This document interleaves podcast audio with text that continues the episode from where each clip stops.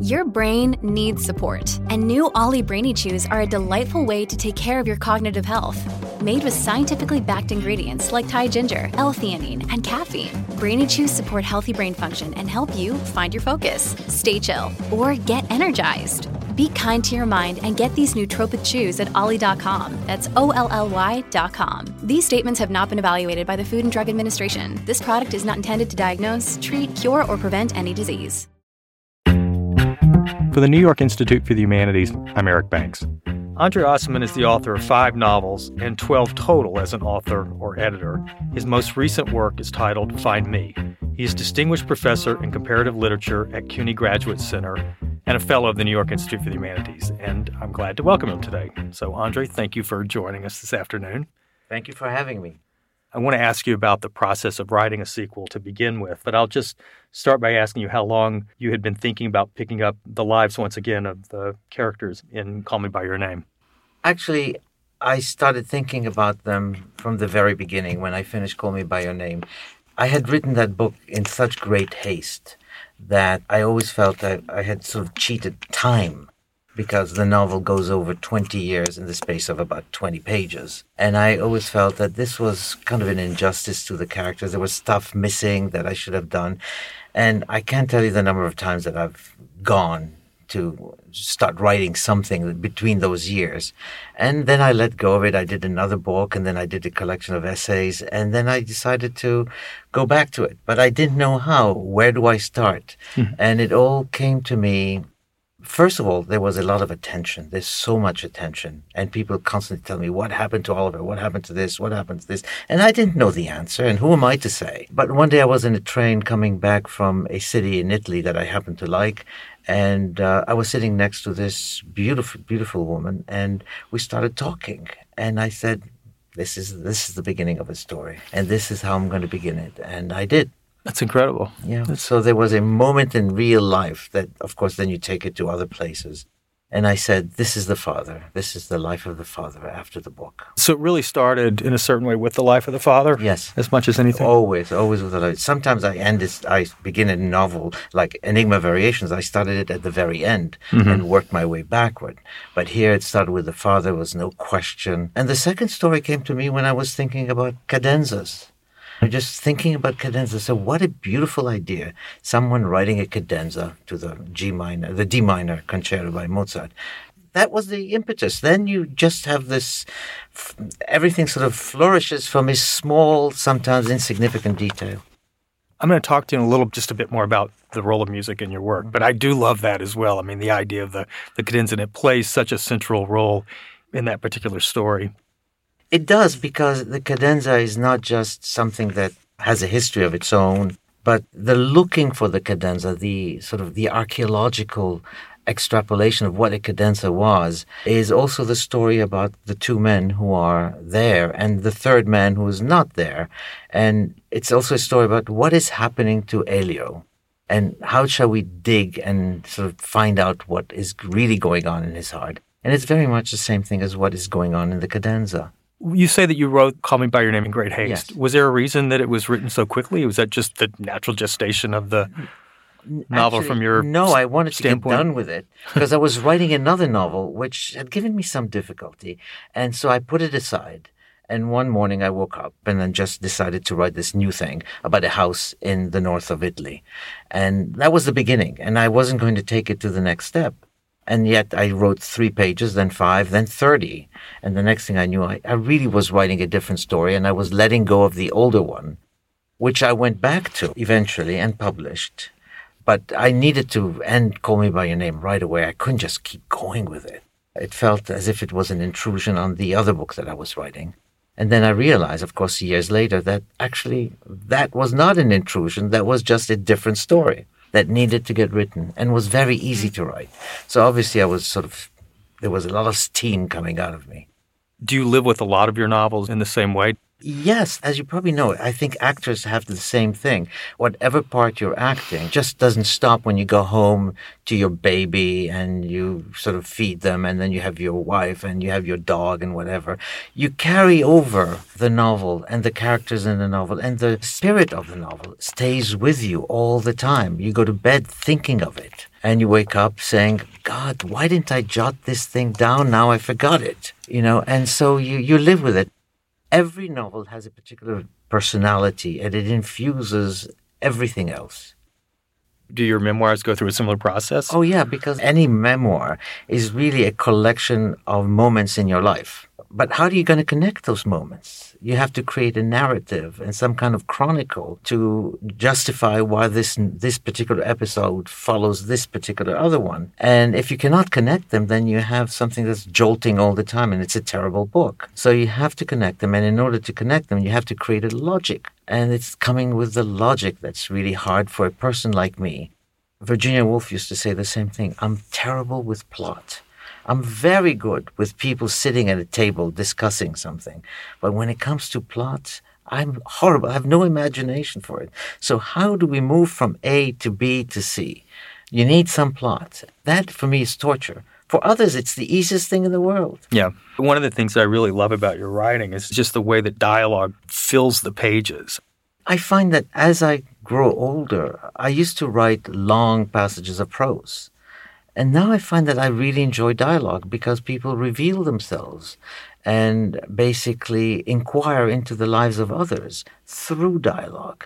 And for me, it's very important to calibrate just the right accent on the words so that the emphasis falls in the right place. Otherwise, you just have chit chat, which I hate what somebody told me this reads like a screenplay. Were you thinking of a movie? I said not at all. It just it's how they speak in the train. But i think there's a, such a strong cinematic quality to your work even in the spirit. I mean eric rohmer is always someone i think about when i read your you know whenever i read a novel by you I think Eric Rohmer has definitely had a place in my life in, in Enigma Variation, and nobody realizes the woman is called Maud. There's another one called yes. Claire. Uh-huh. There's one called Chloe and Heidi, uh-huh. and nobody realized what I was doing. And you I'm, just need Pauline, and you'll be all set. yeah, Pauline would have been a dead giveaway. Yeah, I think so. Call Me by Your Name was made into a celebrated film two years ago, and I assume that that must have had some weight on the way that the book was written. Not really because I, and that's my biggest fear is I'm always afraid that people will expect something and then they won't find it in Find Me uh-huh. because uh-huh. it's it's not written as a direct sequel. People want to know: Are they together? Will they get together? Will they not get together? What's going to happen? That's not my forte. That's not how I work. I was interested in each person's life alone, without the other and how sometimes they feel sort of a filigree of memories sort of working its way into their lives, mm-hmm. and then they banish it or they don't want to think about it, and so on. Were you surprised when this first came up that this was going to be the kind of film that it became? That it was kidding? I it was showing at Sundance, and they said, "Why don't you go to Sundance?" I said, "What for?" You know, I figured this was going to happen, and then it was going to disappear, and yeah. I had no idea that this was going to become like a dominant sort of topos in love stories of today. I have no, I, I didn't know that. It really touched so many people. I mean, you talked about how many people have written you. Yeah. With real interest in the lives of the characters. They're fascinated by and they everybody says that the book has changed who they are and that it made them very sad and yet it was not a bad sadness as it were. And I always said and I've regretted saying it because people have taken offense. I said, Why did you cry in this book? It was not a book that one cries at. And people said, What do you mean? I cried for days afterwards. I said, I don't understand why. And I still don't understand. I mean, when you're the author, you have no idea that this is the effect that it's going to have. Mm. And then suddenly people feel that you're you're basically an insensitive person. Because you don't have the same the exact same reaction they do. Right do you have emotional reactions to books in that way? I mean, I can't. I honestly can't think. Of there are two books cried over, that, but that I did cry at. One, I mean, these are ridiculous things, but you'll appreciate one of them. One is Oblomov. It yeah. was a, such a sad, sad story, and it goes worse and worse yeah. and worse. And um, and I cried at that. And uh-huh. the other book I cried at, and this is what you'll appreciate, was the biography of John Keats by Aileen Ward. And I met Aileen Ward, and I told her you know, I cried at the end of your book. And these are the only two books that I remember sort of basically weeping over. Did you meet Aileen through the I institute? through the she was one of the institute, yeah. institute's founding yes, she figures. was a wonderful, wonderful person, and that's what I loved about her was her humility. He had Mm-hmm. no idea that this woman had written one of the most definitive biographies of Keats. yeah, she was a really interesting, interesting person. She used to carpool with Nabokov. She to, really? to Cornell. Yeah, So, in the summer, and she also she started the biography discussion group that's now migrated to CUNY. CUNY, yeah. It's fused, I think, with part of the the Leon Levy Center. But Aileen Moore was a fantastic She was, biographer. she was. And you spend time still in Rome and New York quite a bit, and in Paris as well. Do you write as much in each city, or do you pretty much do your writing when you're in New York, or do you find any of those places particularly conducive to writing? No, because usually when I'm traveling, I'm staying in a hotel, I'm seeing people, I'm being interviewed. You know, you're working, you're just working, so you really don't own yourself. Plus, when you're away from your base, as it were, you're not exactly totally focused. So I need to be in New York in my little study with the air conditioner, and I'm very happy. And that's where I write. as time goes on and you've revisited the way that nostalgia works with memory and, and the way that those two experiences and types of knowledge are connected, has your sense of what they are changed considerably over time as you've written, you know, so many novels that engage with those themes? Yeah. My friend and old colleague James Chace used to tell me, don't ever go to nostalgia again. And he told me that 25 years ago. And of course, I didn't heed his advice, but right now I just try to distance myself as much as I can.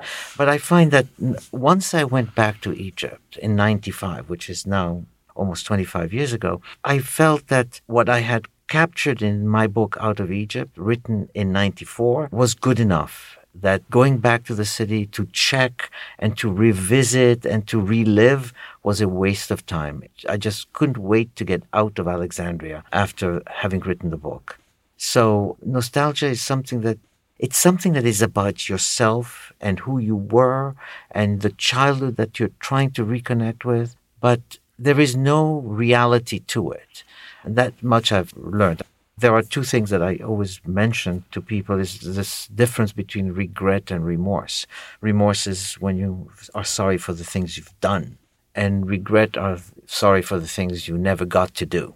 Hmm. And I think that those are for me very comfortable poles because they both have something to deal with the aftermath of things that basically have changed color.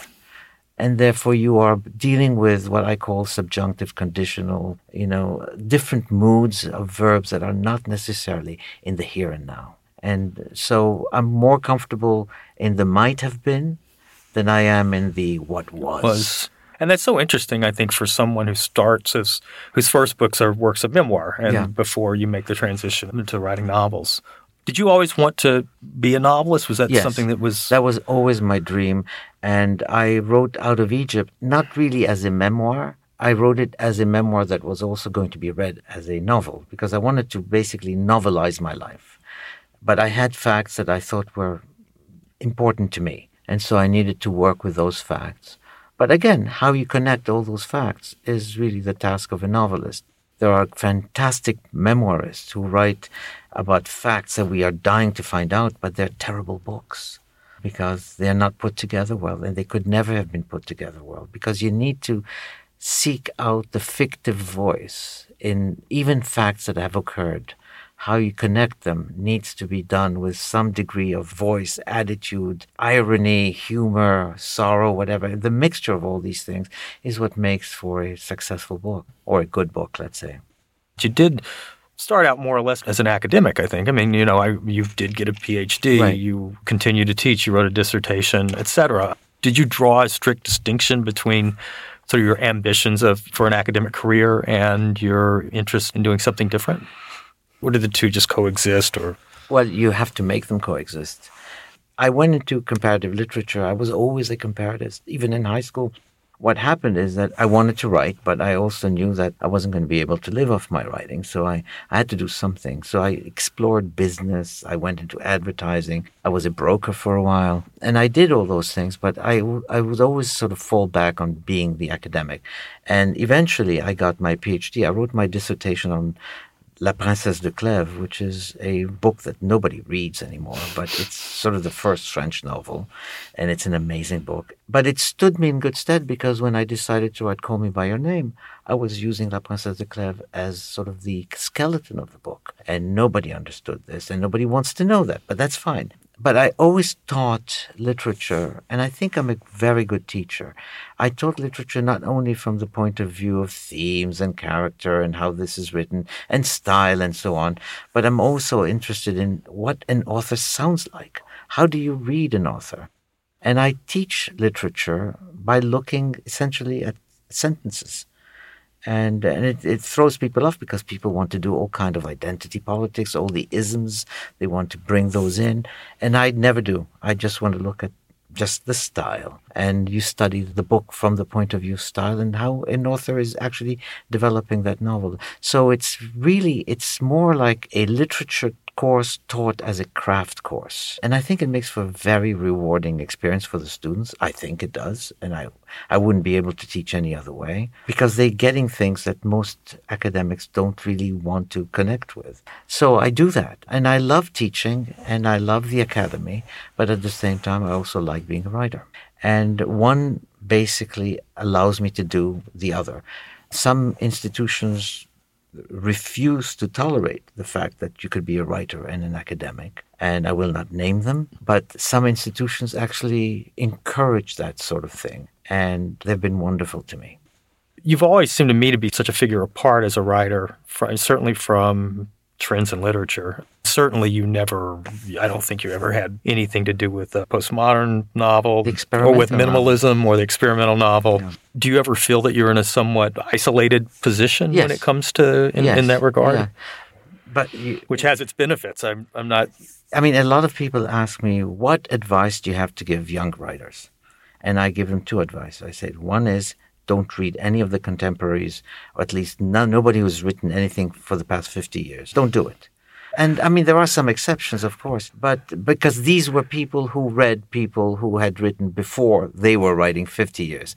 You have to transcend the contemporary scene. Otherwise, you're going to be sounding like everybody else, which for me is a disaster. But you also feel that you're very isolated. But that's not a bad thing because I wouldn't want to have conversations with many of the contemporary writers. I would have nothing to say to them, and God knows they have nothing to say to me. So I'm very happy. Do you go back and reread many of the same books yes, again yes, and again? I do. I do because I, I teach them. And I always say, my God, still brilliant. Uh, for one of my favorite authors whom I discovered late in life was Edith Wharton. And I'm always amazed at how beautiful Ethan Frome is. Yeah, I was thinking of Ethan. There's an Ethan Frome reference I know in the book, and it's yes about yeah. the pickle jar. The, yeah, yes. she started it in French, you know, and so it is courtly, even though it takes place in the sticks. It's a courtly book, and uh, of course, it has all the inhibitions of a courtly novel, which is what I love about it. But then I love her other novels as well very smart and very sort of scrupulous and judicious in the way she narrates things and sees into people. A brilliant writer. So mm-hmm. I, I admire her. We were talking about this just a little bit earlier. I think there's a way that returning to something, returning to these kinds of books, for example, and these titles and these particular things that you might come back to again and again, really think about long and hard. I mean, I think music obviously plays that same kind of place in your in your life as a as a writer. I have no explanation for why it's there. I don't understand why do I always bring in classical music. Part of me says it's because it's very important to me.